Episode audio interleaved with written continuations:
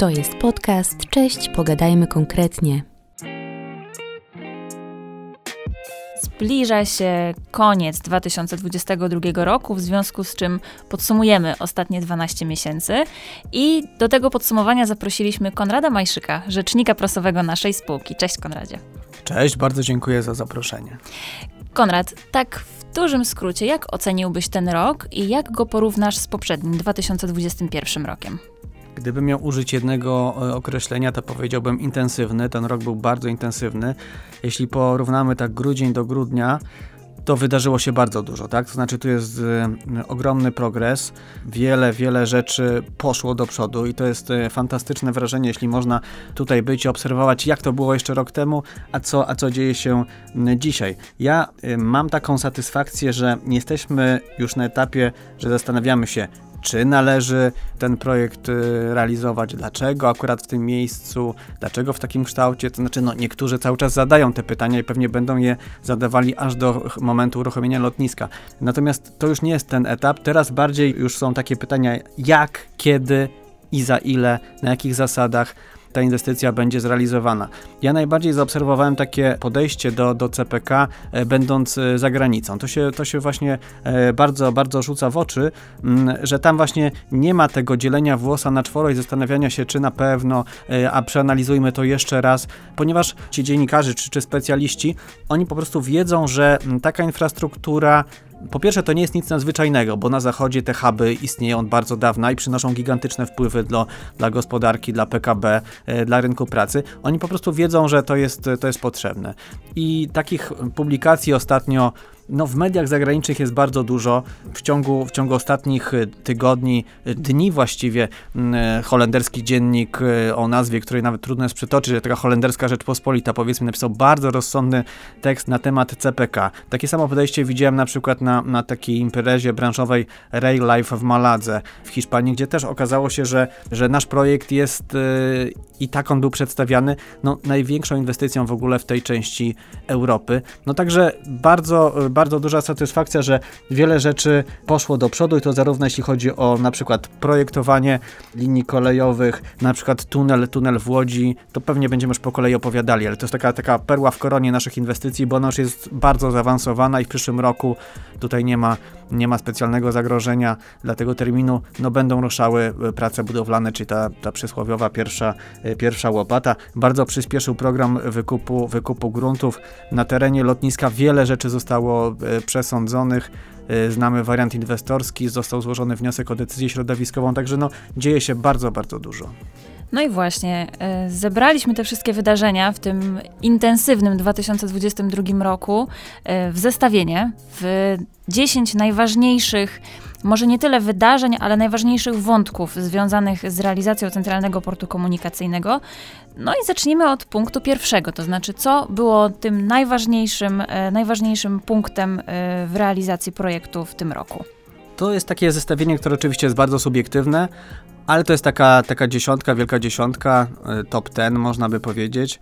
Wydaje mi się, że, że numer jeden to jest e, kwestia lokalizacji lotniska i to y, ujęta tak szeroko, to znaczy razem z wnioskiem o decyzję środowiskową czy z planem etapowania lotniska. Ja przypomnę, że złożyliśmy wniosek o decyzję środowiskową do Regionalnej Dyrekcji Ochrony Środowiska, do tak zwanego RDOŚ-u. W Warszawie to wydarzyło się w październiku. W mediach to, to było pokazane często poprzez pryzmat kartonów, ponieważ y, no, ten wniosek, właściwie głównie raport oddziaływania na środowisko, to jest y, no, gigantyczna makulatura, ponad 20 tysięcy stron. Musieliśmy tę dokumentację złożyć. Tam były zapytania, a dlaczego? Przecież to, to jest jakieś zupełnie staroświeckie. Po co, po co te kartony? kiedy żyjemy w świecie cyfrowym, ale oczywiście ten wniosek został złożony też w formie cyfrowej, to jakoś może niekoniecznie się do mediów przebiło, bo kartony były ciekawsze, porównywanie nas do Hanki Mostowiak i tak dalej, natomiast, natomiast to jest ogromny, ogromny krok naprzód. Ja nie lubię tego słowa kamień milowy, bo wszystko można powiedzieć, że jest kamieniem milowym, ale to było dosyć, dosyć istotne. Teraz, teraz jest piłka po stronie e, RDOŚu, z którym jest no, bardzo dobra współpraca. Terminy gonią. E, termin, kiedy zakładamy uzyskanie decyzji środowiskowej środowiskowe jest no, też wyśrubowane. Musimy mieć takie założenie w przysz przyszłym roku, żeby móc złożyć wniosek o decyzję lokalizacyjną, no i żeby przygotowania szły dalej do przodu. To wszystko jest element układanki, teraz pewnie nie ma czasu, żeby się wszystkim też zajmować, ale, ale, ale ten wniosek o decyzję środowiskową wpisuje się też w to, co robiliśmy wcześniej w tym, w tym mijającym roku, czyli na przykład pokazaliśmy wariant inwestorski lotniska, czyli bardzo dokładnie pokazaliśmy w jaki sposób lotnisko E, węzeł kolejowy, czyli wszystkie te łącznice z, li, z przyszłymi e, liniami, które projektujemy, jak też z tymi istniejącymi będą wyglądały, infrastruktura drogowa, e, infrastruktura towarzysząca, to wszystko zostało, zostało wpisane. Wcześniej, no to było jeszcze powiedzmy jeszcze w roku 2021, w grudniu pokazaliśmy też preferowaną lokalizację lotniska. Jak to sobie po, po, postawimy te klocki obok siebie, to, to widać jak konsekwentnie szliśmy do przodu, to znaczy jak od tego obszaru 74 km2 tak zwanego rozporządzenia obszarowego, gdzie ruszały wykupy gruntów jeszcze w grudniu 2020 roku, tak trochę się cofamy w czasie, potem, potem preferowana lokalizacja lotniska, czyli te 41 km, ale wewnątrz tego obszaru, czyli to zostało doprecyzowane, no i potem, potem wniosek o decyzję, e, plan generalny, o którym tu już też nie było czasu może powiedzieć, ale to już zawężało się do 28 km, a jeśli jeśli spojrzymy na plan generalny lotniska, on był e, przedstawiony w czerwcu, to ten e, etap pierwszy, faza pierwsza to jest 21 km kwadratowych i my to wszystko e, zmieściliśmy w tym, w tym pierwotnie pokazywanym obszarze, to znaczy tylko doprecyzowując obszar i dotrzymując słowa danego, danego, danego mieszkańca. I widać to, jak porówna się mapy właśnie z, z tej, że tak powiem, pierwszej delimitacji, o której mówiłeś, e, przedstawionej w grudniu zeszłego roku, 21. E, I potem właśnie to, co zostało opublikowane w czerwcu 2022 roku, można sobie porównać te dwie mapy, na których widać najpierw obszar, a potem już obszar z konkretnymi elementami, z zaznaczonymi y, częściami infrastruktury, gdzie już widać, że po prostu z, z biegiem czasu coraz bardziej doprecyzowujemy y, ten teren i coraz lepiej widzimy, gdzie co będzie, co też widać, że od, oddziałuje na, y, na wyobraźnię. Już można tak naprawdę zobaczyć, gdzie będą jakie elementy lotniska. E, no i właśnie, jak już jesteśmy przy tym lotnisku, to e, nie sposób zapomnieć o projektowaniu, no bo tutaj też e, wykonaliśmy bardzo dużo pracy w tym roku, no i osiągnęliśmy wiele. Tak, projektowanie kojarzy się chyba przede wszystkim z umową z Master Architektem, czyli z konsorcjum Foster Partners i, i Bureau Happold. Tę umowę podpisaliśmy, to była końcówka roku, no, z takim przytupem w błysku fleszy na dachu Warszawy, można powiedzieć, bo to się mm, odbyło w najwyższym e, budynku Warszawy, Polski, w ogóle Unii Europejskiej, które to konsorcjum Foster Partners e, projektowało. No akurat tamtego dnia była mgła, więc, więc tutaj dla, dla dziennikarzy nie było wiele pożytku z tego, E, z tego, z tego widoku, ale, ale, y, ale chwila była naprawdę, naprawdę symboliczna. Można powiedzieć, że, że ten e, brytyjski wykonawca przywiózł tamtego dnia do Polski nie tylko swoje umiejętności, ale też, też pogodę. Tak?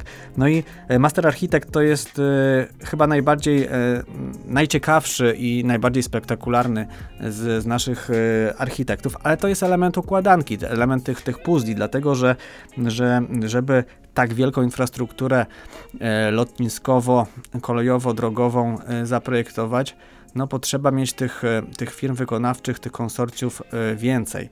W naszym tutaj takim hermetycznym, cepekowym świadku to są cztery, cztery podmioty o takich hermetycznych nazwach, hermetycznych skrótach. Master Architect oczywiście zaprojektuje mm, terminal pasażerski lotniska, dworzec kolejowy, ten węzeł przesiadkowy, mm, system bagażowy, no, czyli jego założenia, wykorzystując do tego ogromne doświadczenie, które, które zdobył w wielu miejscach świata, w lotnisku w Hongkongu, w Pekinie, w, mhm. w Dosze, w Katarze, no, ale to, ale, ale nie tylko, tak? Mamy też podpisaną umowę i ona była już zawarta wcześniej niż z Master Architektem, z, z generalnym projektantem inżynierii lądowej, my go nazywamy e, MCE, czyli Master Civil Engineer e, i to jest firma Dar al-Handasa, która pochodząca z Libanu, która ma wielkie doświadczenie też w projektowaniu lotnisk, między innymi właśnie w Dosze, o której mówiliśmy, też w Dubaju, Chicago. Tutaj to portfolio jest, jest bardzo, bardzo mm, duże. No, żeby, żeby nie, nie, nie zanudzać, no to y, jesteśmy też y, na, na etapie bardzo zaawansowanego przetargu y, na, na projektanta infrastruktury towarzyszącej, tak? I tutaj najciekawszym elementem jest wieża kontroli ruchu lotniczego, tak? Wieża, moim zdaniem, wieża może być Oprócz terminala, oczywiście pasażer głównie wyrabia sobie zdanie o lotnisku na, na podstawie e, swojej obecności w terminalu i tego, co tam zobaczy, jak zostanie potraktowany. Ale też drugim takim charakterystycznym elementem właśnie będzie wieża kontroli ruchu lotniczego i jak można wieżę zaprojektować, jak można ją przekuć w takie postrze pozytywne postrzeganie lotniska, e, pokazał E, e, inwestor portu lotniczego w Stambule, nowego lotniska w Stambule, które zostało uruchomione tuż przed e, COVID-em. Tam ta wieża zaprojektowana przez znaną firmę projektową, ona jest w kształcie tulipana. Tulipan jest jednym z symboli Turcji. No, moim, prawdę mówiąc, mi to tak za bardzo tulipana nie przypomina ten kształt, natomiast on jest rzeczywiście, ta wieża jest bardzo E, no zapada w pamięć, tak? Mm -hmm. I, e, I kiedy ja, kiedy myślę o lotnisku w Stambule, to gdzieś mi się tam automatycznie właśnie ten, ten wizerunek tej wieży kontroli ruchu lotniczego e, przypomina. I jeśli chodzi o ten, o, ten, o ten przetarg, o to zamówienie na projektanta infrastruktury towarzyszącej, to on będzie miał formę dwóch umów ramowych. Druga umowa to są m.in. hotele, biura, obiekty handlowe, parkingi wielopoziomowe. No i tutaj zainteresowanie jest jest, y, jest gigantyczne. Y, trochę to wygląda jakbyśmy jakąś, jakąś ofertę wrzucili na Black Friday, tak? Zgłosiło się tylu potencjalnych projektantów, ale to bardzo dobrze i to jest robione właśnie w formule umów ramowych po to, żeby, żeby można było mm, wybrać projektantów, którzy są, których sprawdzimy pod kątem ich doświadczenia, umiejętności, możliwości finansowych, no ale potem będziemy zlecali poszczególne zadania w takich mniejszych przetargach. Oni już tam będą rywalizowali ceną, innymi parametrami, na przykład czasem, czasem wykonania. Mhm. E, no, ale jeszcze nie zapominajmy o kolei, tak? I tutaj też bardzo dużo się działo w tym roku, e, szczególnie na pierwszym odcinku kolei dużych prędkości planowanym w ramach programu kolejowego CPK, czyli na e, odcinku między Warszawą a Łodzią.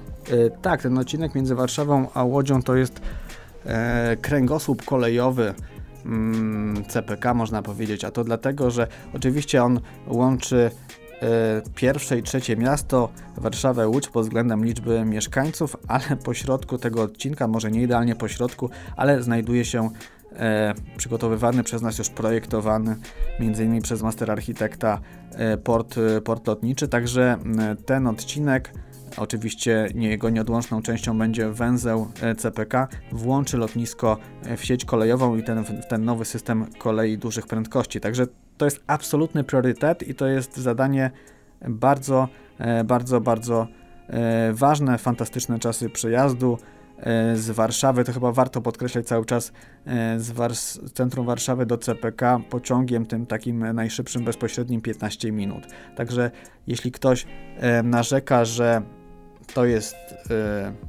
pogorszenie dojazdu do lotniska, dlatego że dzisiaj mogę sobie dojechać na lotnisko e, Chopina, e, to jest blisko, a teraz będę musiał jechać no prawie 40 km od Warszawy. Nie zgadzam się na to, powtarzam co, co, co można usłyszeć gdzieś na mieście, w autobusie, w taksówce i tak dalej. Otóż ja, ja uważam, że i nie tylko ja, tylko tak są planowane lotniska na świecie, że nie jest ważna odległość, ale ważny jest czas przejazdu. I, i, i ta inwestycja kolejowa E, pod warunkiem zachowania tych wszystkich parametrów e, zapewni, że ten czas przejazdu będzie, będzie atrakcyjny i to lotnisko będzie e, bardzo dostępne zarówno dla mieszkańców Warszawy, jak i dla mieszkańców Łodzi. No i ta, ten przygotowania do, do budowy, one są, one są zaawansowane, dlatego że jesteśmy już na etapie wniosków o decyzję środowiskową. Powiedziałem wniosków, bo został ten odcinek podzielony i jeden wniosek trafił do RDOŚu w Warszawie, a drugi do RDOŚu w Łodzi.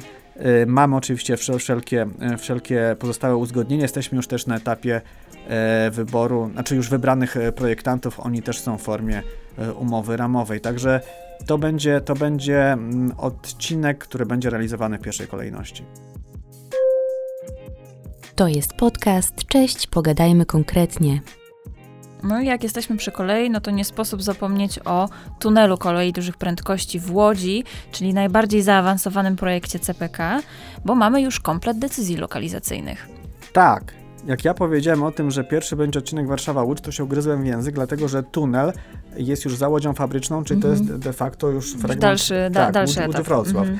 Rzeczywiście, e, żadna nasza inwestycja nie jest tak zaawansowana jak tunel. E, Dalekobieżny tunel dużych prędkości, 4-kilometrowy e, tunel, który zacznie się za stacją, za dworcem Łódź Fabryczna i posłuży do tego, żeby ten, ten high speed, te, te szybkie pociągły mogły jak najszybciej przedostać się przez Łódź po, po, po, po zabraniu i wysadzeniu pasażerów na, na Łodzi Fabrycznej, żeby mogły się wydostać w kierunku Sieradza i Wrocławia, docelowo też do Poznania, jak już będzie gotowy e, cały Y. No i tutaj rzeczywiście e, mamy już e, pakiet, tak jak powiedziałaś, decyzji lokalizacyjnych, e, ale mamy też e, pozwolenie na budowę, pierwsze z potrzebnych dla wzmocnienia fundamentów e, EUDEK-u, czyli Łódzkiego Domu e, Kultury. I można powiedzieć, no ale co to za zadanie wzmocnienie fundamentów? Ale to jest bardzo ważne, dlatego że pod EUDEK-iem, częściowo pod EUDEK-iem zna- znajdzie się e, komora wydobywcza fabryczna, tak? Czyli tędy zostanie wyjęty na powierzchnię ten super kret, ta automatyczna maszyna TBM, która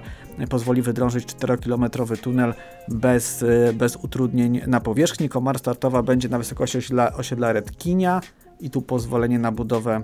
e, Patrzę Zuza na ciebie, bo ty tu też bardzo dobrze się orientujesz w tych tematach, ale będzie chyba niedługo, prawda? Tak, tak, możemy się spodziewać tego wkrótce.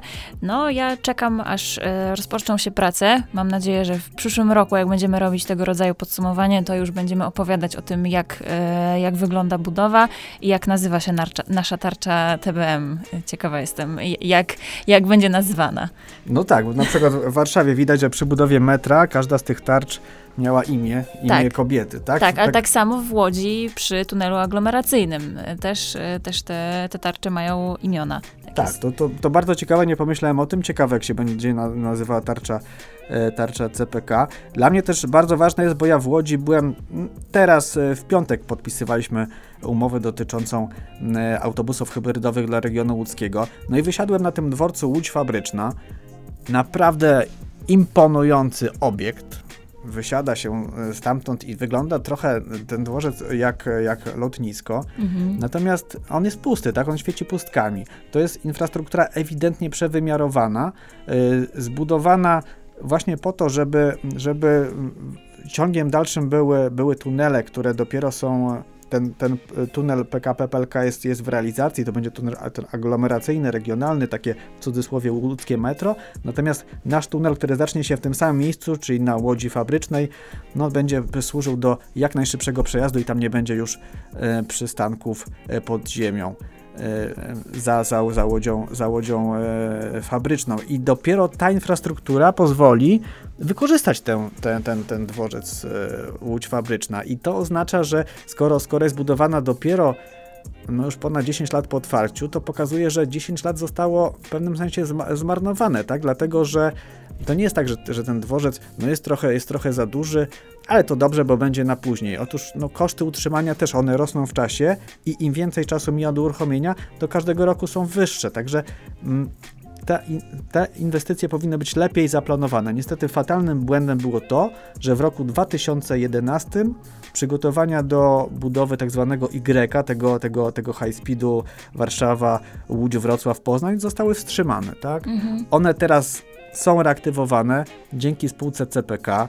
My podeszliśmy też, uważam, bardzo mądrze do tego, wykorzystując część tamtej dokumentacji i właśnie dlatego ten tunel dzisiaj jest e, na takim zaawansowanym etapie, ale, ale jednak no, no żal tych straconych lat. Tak. Jeszcze oprócz e, tych, tych wątków łódzkich, że tak powiem, które są nam bardzo bliskie, no bo właśnie ten tunel, odcinek Warszawa-Łódź, ym, bardzo bliskie duże miasto, no i w ogóle jakby inwestycja CPK dla regionu łódzkiego będzie dużym impulsem, e, szczególnie dla rozwoju, to mamy też studia techniczno-ekonomiczno-środowiskowe, których realizacja rozpoczęła się e, w zeszłym roku tak naprawdę i na początku tego roku, a w 2022 udało się ogłosić pierwsze warianty inwestorskie. Tak, i to był bardzo ważny e, moment, e, tak zwane STESie, czyli ja, ja wolę mówić po prostu studia e, wykonalności. mamy już dla kluczowych odcinków.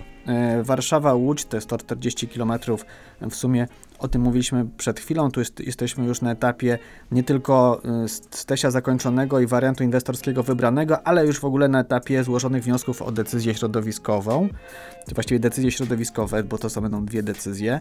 Ale oprócz tego mamy też wariant inwestorski, czyli de facto zakończonego stesia studium wykonalności dla 200 km z Łodzi do Wrocławia, ciąg dalszy kolei dużych, du, dużych prędkości, jakie przygotowuje spółka CPK, a także to jest kwestia y, też ostatnich, ostatnich tygodni. Ogłoszony wariant inwestorski dla 40 km linii na Podkarpaciu, czyli odcinek Łętownia-Rzeszów. Mało kto wie, gdzie jest Łętownia, ale to jest tam od strony e, w kierunku Stalowej Woli, tak? Także to też będzie tak, taka e, szprycha, która docelowo po zrealizowaniu kolejnych inwestycji przez CPK i przez PKP PLK umożliwi no, radykalne skrócenie czasu przejazdu do Rzeszowa, a także pozwoli obsłużyć e, w sposób kolejowy lotnisko Rzeszów-Jasionka. Mhm. No i spodziewamy się w najbliższych miesiącach kolejnych wariantów inwestorskich. E, tak, bo niedawno podpisaliśmy stesia dla,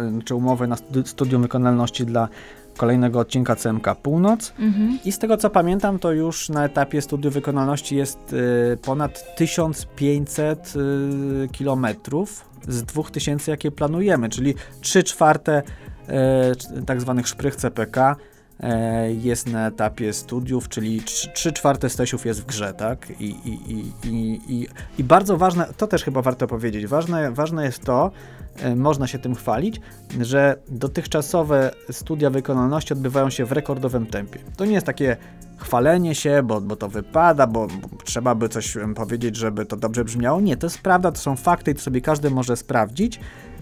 Dla odcinku Warszawa-Łódź i Łódź-Wrocław od momentu podpisania y, umowy do gotowego wariantu inwestorskiego mijało, mijało mniej niż rok. Y, w przypadku inwestycji liniowych, dużych, publicznych w Polsce, no takie sytuacje się wcześniej nie zdarzały. No i właśnie, e, troszeczkę odejdziemy od tematów kolejowych, bo nie sposób e, zapomnieć o tym, że ten 2022 rok e, mijał w cieniu wojny na Ukrainie.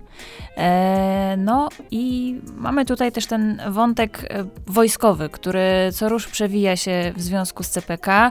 Mm, wielokrotnie pojawiały się zarzuty, że budowa CPK to jest wręcz proszenie się o, o kłopoty, mówiąc kolokwialnie, e, że tak powiem, militarne.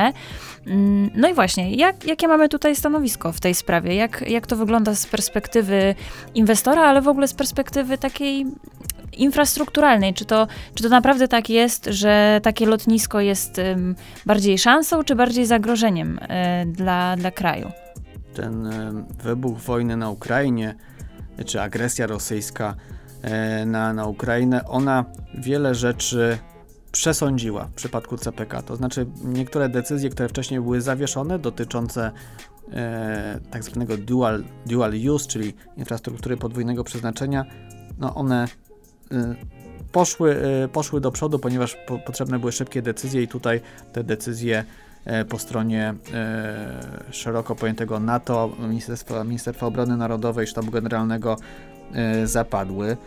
Rzeczywiście niektórzy uważają odwrotnie, to znaczy, że wojna na Ukrainie to jest argument za tym, żeby CPK e, wstrzymać, Yy, dlatego że nawet padały takie określenia, przecież można taką infrastrukturę w kilka sekund posłać w kosmos, tak? Czy, mo, czy, czy domyślę Rosjanie mogą, mogą to zrobić. No i tutaj wypowiadają się ludzie naprawdę znający się na kwestiach wojskowości, tak jak generał Ben Hodges, były głównodowodzący e, sił lądowych e, e, amerykańskich w Europie w ramach NATO, czy też nasz polski generał brygady Dariusz Wroński, były szef, szef wojsk aeromobilnych, ale tych ekspertów wojskowych, tych, tych wojskowych, tych, tych, tych generałów, bo też generał Bogusław Samol z Akademii Sztuki Wojennej, oni wypowiadają się w jednym duchu. To znaczy tak, taka infrastruktura, infrastruktura krytyczna jak, jak CPK, y, wymaga i będzie obiektem y, o obrony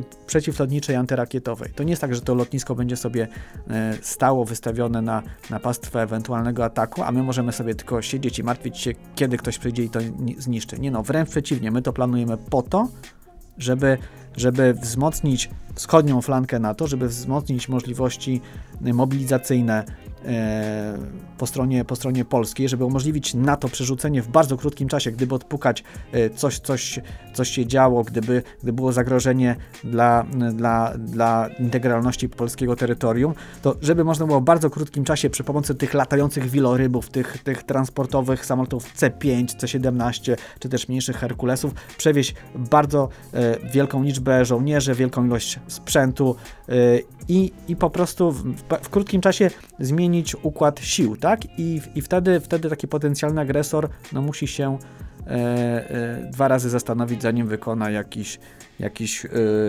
głupi, e, głupi ruch. Bardzo często ktoś, ktoś, ktoś mówi, no ale jak wy chcecie to e, to lotnisko y, obronić. No to jest przecież właśnie tak, jak sama powiedziałaś, proszenie się o kłopoty.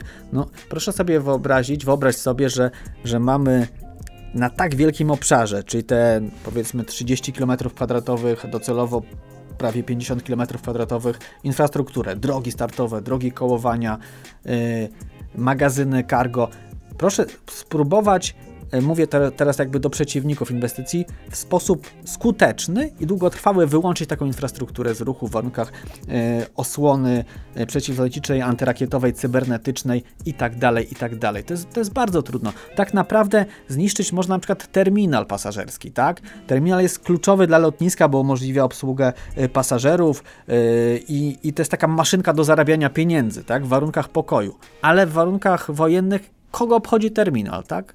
Who cares? No, więc, więc to jest zupełnie o, zupełne odwrócenie, odwrócenie ról i takie, tak właśnie bardzo nie lubię tego, tego, tego przekonywania, że nie budujmy czegoś, bo ktoś może to zniszczyć. No, na tej zasadzie trzeba by się położyć yy, i nic nie robić. Ale dokładnie, wydaje mi się, że mm, w mniemaniu wielu osób lotnisko to jest terminal, dlatego, że taki powiedzmy przeciętny Kowalski, jak przyjeżdża na lotnisko, to widzi głównie terminal, bo przebywa przede wszystkim tam. Nie widzi tej całej infrastruktury towarzyszącej, która jest dookoła, a przy Przypomnijmy, że też właśnie w ramach planu generalnego, bodajże etapu drugiego, fazy pierwszej, e, jest przewidziana infrastruktura wojskowa, tak, e, w tej północnej części lotniska.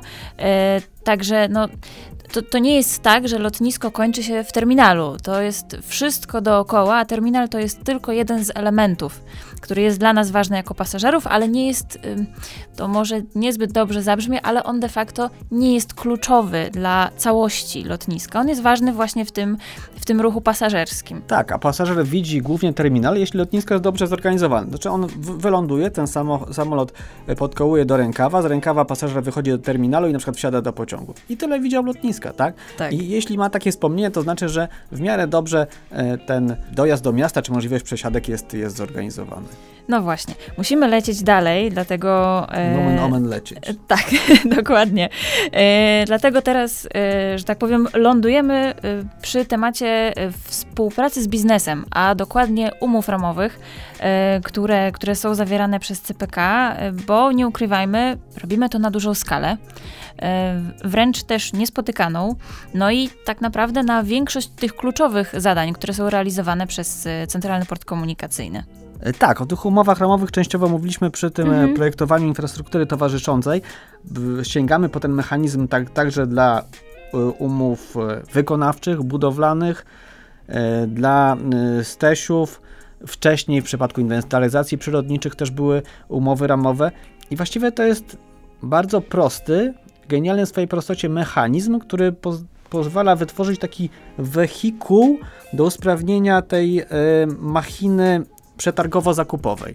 My e, ogłaszamy e, postępowanie, pokazując tam wyśrubowane warunki. Zgłaszają się firmy, które prześwietlamy pod kątem ich możliwości technicznych, ich doświadczenia, możliwości zmobilizowania sprzętu, zaplecza finansowego. Wybieramy sobie taką grupę, ja to bardzo upraszczam, ale taką grupę sprawdzonych firm.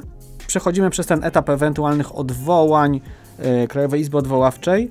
To już jest, dzieje się raz i potem przez na przykład 8 lat, bo y, wiele z tych umów jest 8-letnich, możemy zlecać tym firmom, ale już tym wybranym przez nas, temu, temu elitarnemu gronu, tak to nazwijmy, zadania kontraktowe. A żeby była konkurencyjność, to między tymi firmami, wybieramy sobie na przykład takich firm kilkanaście, organizujemy takie mini, mini przetargi wykonawcze.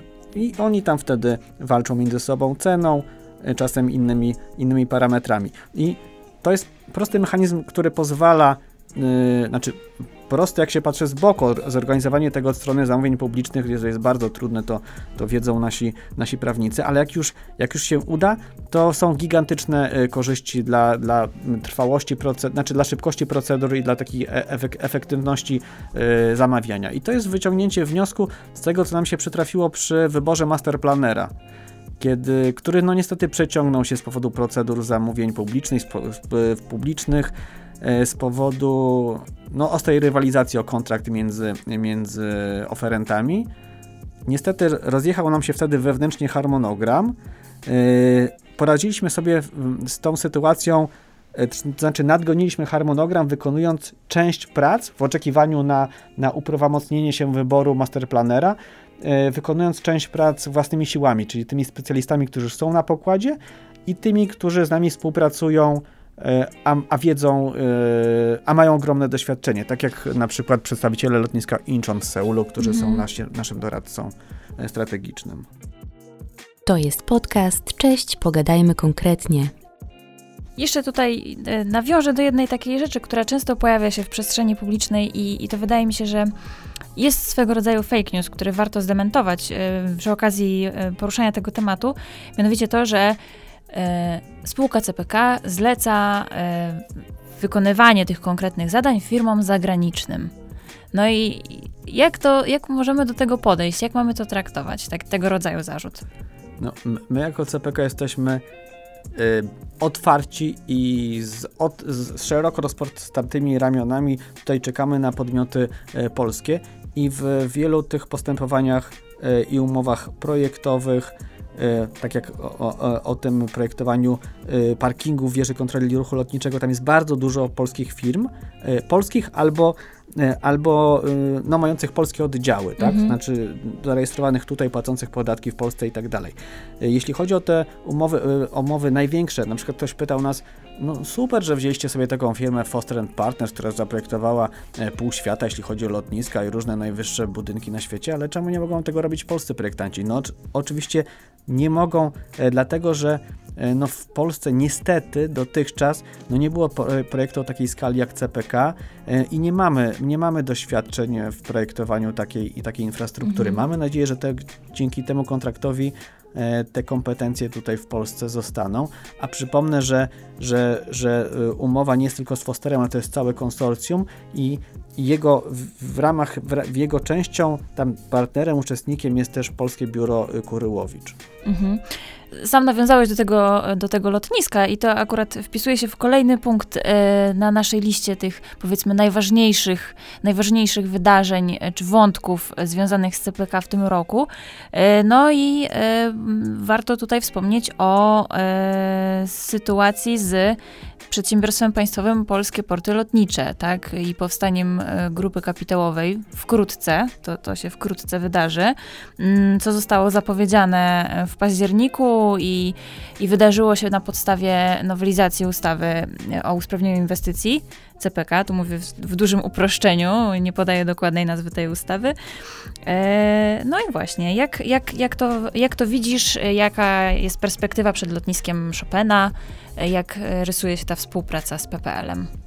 To wydarzy się rzeczywiście w przyszłym roku, ale proces został zapoczątkowany już teraz, zostało to bardzo precyzyjnie poszczególne kroki zapowiedziane przez, y, przez ministra Pochorałę, przez e, prezesa CPK e, Mikołaja Wilda, także przez prezesa PPL-u, czyli Stanisława Wojterę. I no, powód jest, jest, jest oczywisty. Fundamentalnym założeniem projektu CPK jest to, że w momencie uruchomienia nowego lotniska 100% ruchu cywilnego e, musi zostać przeniesione z lotniska Chopina, które jest za małe, którego już nie można rozwijać, gdzie są dwie krzyżujące się drogi startowe, które są otoczone miastem, e, na południe od którego jest, jest obwodnica ekspresowa. No, no nie ma miejsca, żeby, żeby to lotnisko e, rozwijać. Przeniesienie całości ruchu na, na CPK. Jeśli ten ruch podzielimy, to znaczy uruchomimy CPK, jednocześnie zostawimy działające lotnisko pasażerskie w Warszawie, to już jest wiele e, przykładów e, ze, ze świata, e, na przykład lotnisko Mirabel w Kanadzie, które, które pokazują, że nie tędy droga. Tak? Jeśli budujesz nową infrastrukturę, to zapewnij tam świetny, świetną obsługę transportową, drogową i tak a istniejące lotnisko zamknij, żeby nie tworzyć takiej, takiej, takiej sztucznej kon konkurencji, która podetnie, e, podetnie gałęź, gałązie, gałęzie, na której są oba, oba, porty, e, oba porty lotnicze. I, wtedy w miejscu starego lotniska, i to już się udało w, w Wiedniu, w Monachium, można zaprojektować nową dzielnicę mieszkaniowo-biurową, technologiczną i tak. To już w różnych punktach świata E, się udało. No i teraz, żeby żeby ten, ten, ten proces przebiegł bezboleśnie, to oba podmioty, czyli inwestor nowego lotniska CPK i zarządca e, starego lotniska, lotniska Chopina, czyli PPL, muszą patrzeć w jedną stronę, mieć wspólny cel, e, a nie ze sobą rywalizować. I właśnie po to jest zrobiona ta konsolidacja, to połączenie, to powołanie grupy kapitałowej, E, CPK, której bardzo ważną częścią będzie, będzie PPL, żeby y, skoordynować działania, żeby wspólnie pozyskiwać finansowanie y, i żeby, no żeby patrzeć w jedną stronę. To jest takie małżeństwo z rozsądku, powiedziałbym, między, mm -hmm. między CPK i PPL-em, który ma ogromne przełożenie w ogóle na rynek lotniczy w Polsce i które docelowo zwiększa jego konkurencyjność. Mm -hmm. Wspominałeś już o tym, że e, wspominałeś o rozporządzeniu obszarowym, a rozporządzenie obszarowe e, jest bardzo ściśle związane z programem dobrowolnych nabyć, e, który, który no nie ukrywajmy w tym roku bardzo przyspieszył, szczególnie w tej drugiej połowie roku. No i właśnie, jak to teraz wygląda, szczególnie w liczbach, bo myślę, że to jest najbardziej interesujące dla naszych słuchaczy. W liczbach wygląda to naprawdę, naprawdę nieźle. I to jest, y, cieszy mnie o tyle, że program dobrowolnych nabyć był obiektem bardzo wielu fake newsów, i, i, i nieprawdy, i to takiej sączonej celowo. I hejtu też takiego, tak, nie, nie, tak. nie, nie ukrywajmy tego. Yy, tak, ja tam y, słyszałem bardzo często, że my rzekomo kupujemy ziemię po 5 zł za metr kwadratowy, mimo że to jest nieprawda, że średnia cena, y, za którą nabywamy nieruchomości jest wyższa i to wielokrotnie wyższa.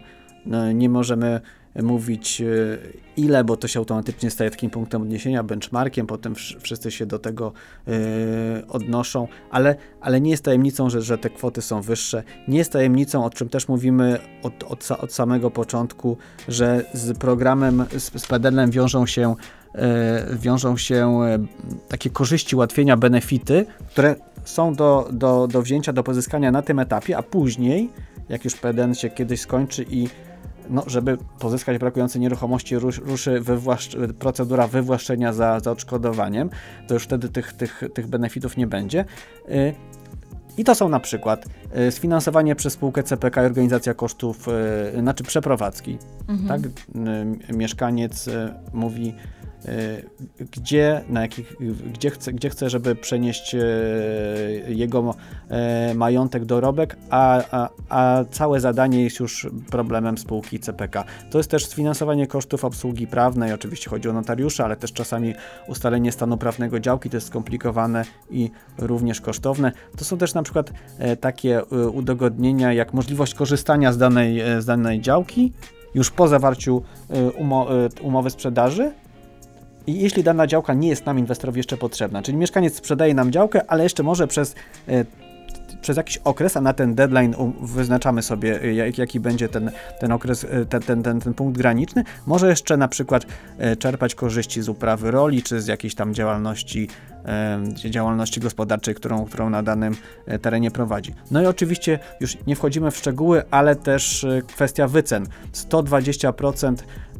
wartości rynkowej gruntu i 140% wartości rynkowej naniesień, czyli domu, altanki, garażu i tak dalej. Mhm. Czyli płacimy więcej niż wartość rynkowa nieruchomości, plus jeszcze dodatkowo są, są mechanizmy, na które, których nie ma czasu omawiać, ale które również umożliwiają bardzo korzystne wyceny, na przykład tych nieruchomości, które są w złym w złym e, stanie e, technicznym, są zdegradowane, no i wartość rynkowa nie gwarantuje mieszkańcom, ponieważ tam są bardzo duże kontrasty, e, jeśli chodzi o, o standard życia na terenie inwestycji, nie gwarantuje im, że będą mogli się pobudować w nowym miejscu i, i żyć godziwie, także ten, te, te, te mechanizmy wyceny to umożliwiają.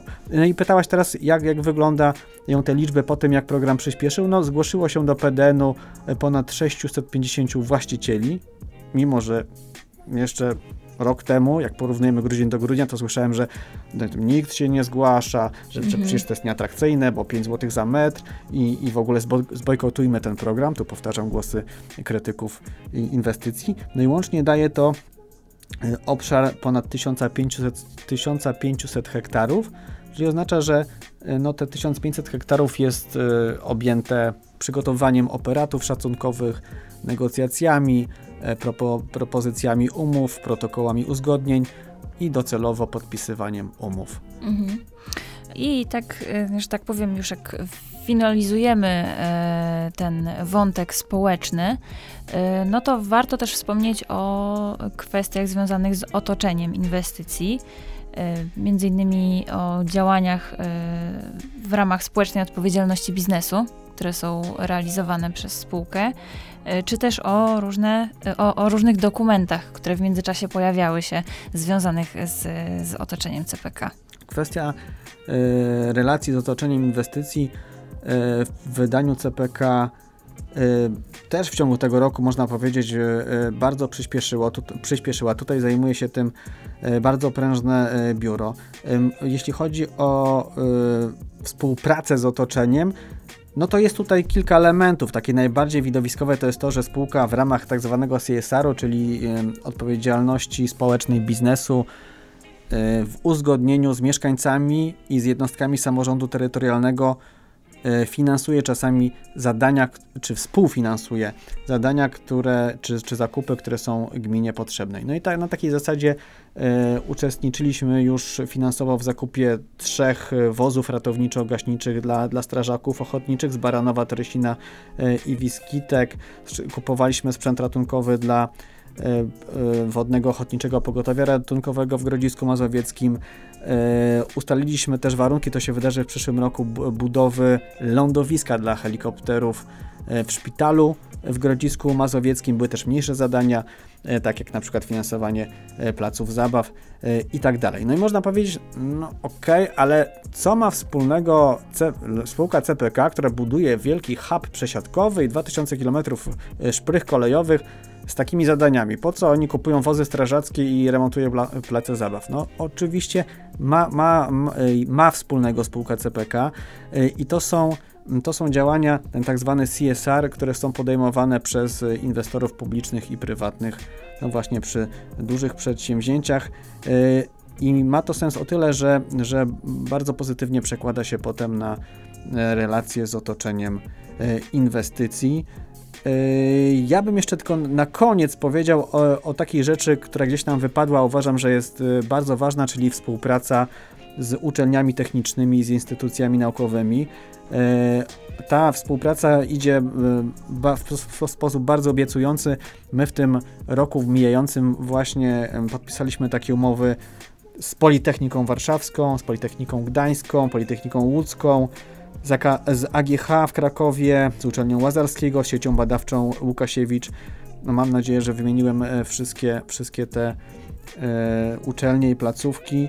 I to jest bardzo, bardzo dalekowzroczne, dlatego że właśnie nawiązując kontakt z uczelniami, z naukowcami, ze studentami, wykonujemy y, takie działanie, które zaprocentuje w przyszłości. My, my oferujemy y, my studentom wspólne projekty naukowe, badawcze, staże, staże w naszej firmie, interesujemy ich naszym projektem, a docelowo i, i to nie jest, nie jest tajemnicą, chcemy pozyskać wykwalifikowanych prężnych, mądrych, młodych pracowników do tego największego projektu infrastrukturalnego, który który ma miejsce w naszej części Europy, który przygotowujemy. Ja e, jestem po, po wielu rozmowach właśnie ze studentami, na przykład na Politechnice Gdańskiej czy tu warszawskiej organizowaliśmy takie wydarzenia CPK, CPK Days i wiem, że są naprawdę bardzo, bardzo otwarci ludzie, e, bardzo, bardzo mądrzy, zadający czasami trudne pytania, ale, e, ale którzy, którzy mogą być ogromnym wsparciem dla naszego projektu. Mhm, to są właśnie te nasze przyszłe kadry. Miejmy nadzieję. Konradzie, ja szczerze mówiąc, y, obawiam się tego, jak będziemy nagrywać analogiczny podcast za rok. Y, I mam szczerą nadzieję, że będę tego się obawiać, bo po tym, co działo się w tym roku, y, myślę, że przyszły rok będzie tak obfitujący, że przygotowanie tego top 10 naprawdę może być dla nas dużym wyzwaniem. E, I, myślę, że myślę, że tak będzie, biorąc pod uwagę, jak z roku na rok e, inwestycja przyspiesza. I to mówię zupełnie jakby nie, nie koloryzując tego, co tutaj opowiadaliśmy, bo przedstawiliśmy i tak w telegraficznym skrócie e, to, co działo się w 2022 roku. Są rzeczy, o których nie wspomnieliśmy, bo już po prostu nie ma na to czasu, ale możemy z, z czystym sumieniem powiedzieć, że dzieje się dzieje się bardzo dużo i będzie działo się jeszcze więcej. E, I życzę nam e, tutaj w spółce i tobie i sobie, żebyśmy po prostu za rok e, no, opowiadali jeden przez drugiego to co, się, to, co się wydarzy w 2023 i żeby tego podsumowania było jak najwięcej. Ja też spodziewam się, że w przyszłym roku przy takim podsumowaniu będziemy mieli znacznie, znacznie więcej do powiedzenia, mimo że przy tym było mnóstwo elementów, a my omówiliśmy tylko, tylko część. Na pewno będziemy już po, po e, pierwszej łopaty w Łodzi, w, tun w tunelu. E, będą trwały, tak zakładam, prace przygotowawcze na terenie e, lotniska, na razie związane z, z, z, no, z rozbiórkami, z niwelacją mm. terenu, z, z przekładkami i tak dalej. Tam jest, tam jest lawina rzecz. Myślę, że rozstrzygnie się wiele, to jest bardzo istotne. Nie mówiliśmy o tym w kwestii partnera finansowego, bo ta część lotniskowa, ona jest to do zasady komercyjna, więc tutaj planujemy, znaczy nie planujemy, bo tutaj trwają bardzo zaawansowane i bardzo obiecujące rozmowy, pozyskać yy, partnera E, czy właściwie partnerów finansowych czy, czy, czy, branżowych, którzy, to też jest istotne, jednak nie będą mieli kontroli nad projektem, to będzie udział e, mniejszo, mniejszościowy. Kwestie projektowe, mamy podpisane już, e, już umowy, będą podpisywane kolejne umowy projektowe. Kwestia przygotowania inwestycji kolejowych, spodziewam się, że będzie też ruszał, to będzie, to będzie taki kolejny news E, program dobrowolnych nabyć e, dla inwestycji kolejowych, także będzie działo się bardzo dużo. No nie można też ukrywać, że wszystko, wszystko jest kraina mlekiem miodem płynącej, że nie ma żadnych zagrożeń dla projektu, jeśli chodzi o przyszły rok, e, ale myślę, że, że trzeba patrzeć optymistycznie w przyszłość i że, że wygra że wygra zdrowy rozsądek i, i takie przekonanie, że ten projekt jest bardzo, bardzo potrzebny. Tak, i to jest kropka nad i e, naszego dzisiejszego spotkania i tego nagrania podsumowującego 2022 rok. I na koniec chciałabym złożyć życzenia wszystkim naszym słuchaczom, wszystkiego dobrego w nowym roku, w życiu osobistym. Tobie również, Konradzie, i dziękuję Ci bardzo za udział w naszym nagraniu. Bardzo dziękuję, to była naprawdę ogromna przyjemność tutaj móc z Tobą porozmawiać. I do usłyszenia w przyszłym roku.